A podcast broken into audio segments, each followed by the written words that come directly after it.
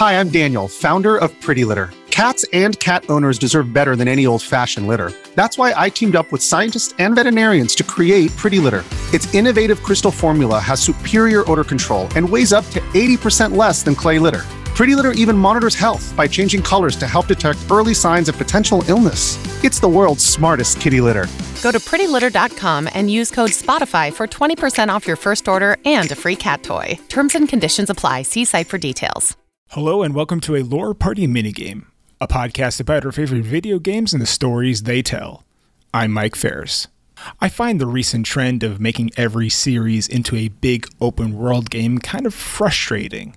Games like Metal Gear Solid 5 and the Shadow of Mordor games tout that the stories told in the open world during gameplay are just as important as the main narrative. However, in these worlds, instead of stories, I just find a lot of busy work and systems and mechanics. It's the exact opposite of immersion. There is one game in recent memory whose story and your actions in its open world are permanently linked. And that game is No Man's Sky.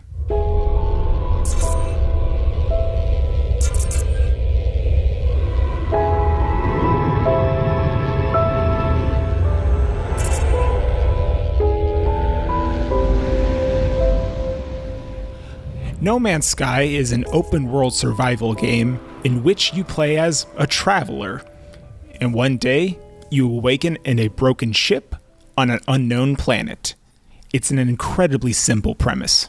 The first few hours of your No Man's Sky experience is you just kind of stumbling around this planet you're on, gathering up resources in order to try to repair this ship that you're in. As you explore, you stumble across caves and other similar structures, it's genuinely terrifying coming across an animal for the first time.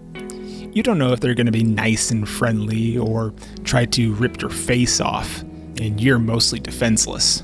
It's one of the first open world games in which it feels like the world itself was not created just for you and your hijinks. This world was created to facilitate life, and was here long before you got here and will continue to exist long after you're dead. Inevitably, though, you repair your ship and take off for the first time in search of, well, that's kind of up to you. Do you want to be a gun for hire, taking out ruffians in space battles? Do you want to see as many planets as possible, cataloging and naming different species of plants and animals? Or do you want to be an intergalactic trader, trying to get the best deals out of the resources that you collect? All of these are equally viable options. No Man's Sky doesn't really feature any big antagonists, there's no big boss or anything like that. The story is really in your hands. There is a loose sort of plot, as it were, of you getting mysterious transmissions from an unknown figure who is guiding you closer and closer to the galaxy's core. But during these transmissions, you can just say, eh, I'm not interested. And that whole quest is removed from your quest log, never to be seen again. It's the only game I've ever played in which you can tell the game's plot to go screw itself. And this lack of structure frustrated many players when the game first came out other survival games like Rust still have this kind of structure of you trying to either win the game or beat other players. But this doesn't exist in No Man's Sky. When I first played No Man's Sky, my version of the Traveler was someone who wanted to learn as many alien languages as possible, gathering as many unique items as possible, in order to play a weird combination of diplomat and stockbroker with other aliens. I'm a weird person, I know. But I still had a ton of fun. During another playthrough, I just kind of wanted to be an explorer. Land on as many planets as possible, name as many species of animals and plants I could find, lay claim to as many planets as I could find. And it was kind of a profound experience for me anyone who knows me knows I'm a huge space dork, so I had kind of a predestined appreciation for No Man's Sky. But playing it, it got me thinking about what exactly I was doing. why I was playing this game. Only until recently, the game didn't have any multiplayer, so no one could see the stupid names I gave to planets or animals. And I think it's because of the lack of traditional story in No Man's Sky that really engaged me. I had some ownership of my story, my lore, as it were. A lot of people I know described No Man's Sky as kind of a passive relaxation game. But for me, it was the exact opposite.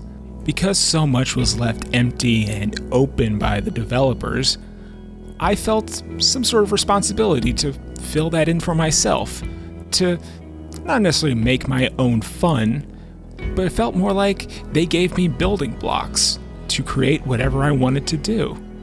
It's the opposite of relaxation or escapism. It also helps that the main story thread of those mysterious transmissions leads to a lot of really hot, pretentious garbage, but that's beside the point. And I want to close out season two of Lore Party Minigames by reading one of my favorite quotes. It's from a New Yorker piece by David Denby about 10 years ago. It's called Big Pictures, and the article itself is about the movie going experience, but I think it applies to video games as well. And I thought a lot about this quote when playing through No Man's Sky. Quote, Still, we long to be overwhelmed by that flush of emotion when image, language, movement, and music merge. We have just entered from the impersonal streets, and suddenly we are alone, but not alone. The sighing and shifting all around, hitting us like the pressures of the weather in an open field. Everything we are, our senses, our past, our unconscious, reaches out to the screen. The experience is the opposite of escape. It's more like absolute engagement. Such is the ideal, but how often do you find it? End quote. Thanks for listening. This Lore Party minigame is executive produced by Abu Zafar and produced by me, Michael Ferris. Check out our website at loreparty.com and check us out on Twitter and Instagram at lore underscore party.